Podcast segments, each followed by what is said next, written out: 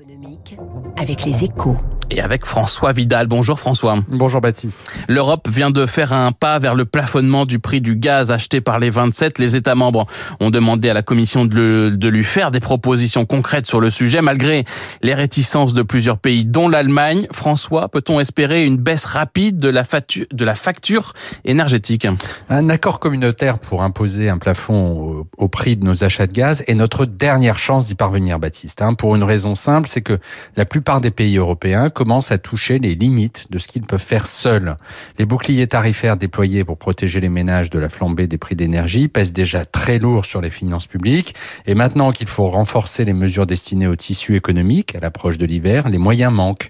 La France en est un bon exemple. Hein. Bercy vient en effet de prévenir qu'il disposait d'une enveloppe budgétaire de 10 milliards d'euros seulement pour financer le bouclier énergétique que le gouvernement veut déployer pour éviter l'asphyxie financière de nos entreprises et tout particulièrement de nos PME. Dans ces conditions, François, la mission confiée à la Commission pour trouver le moyen de plafonner le prix du gaz est donc, est donc une bonne nouvelle. Oui, à condition qu'elle aboutisse à des mesures concrètes, hein, ce qui est tout sauf certain, car si Berlin a dû se résoudre à faire cette concession sous la pression de ses partenaires, l'Allemagne reste vent debout contre le plafonnement. Très dépendante des importations de gaz, elle redoute en effet que les fournisseurs de l'Europe ne se tournent vers d'autres clients prêts à payer plus cher, en Asie notamment. Le gouvernement Scholz et les industriels allemands préfèrent donc mettre la main à la poche plutôt que de risquer la pénurie.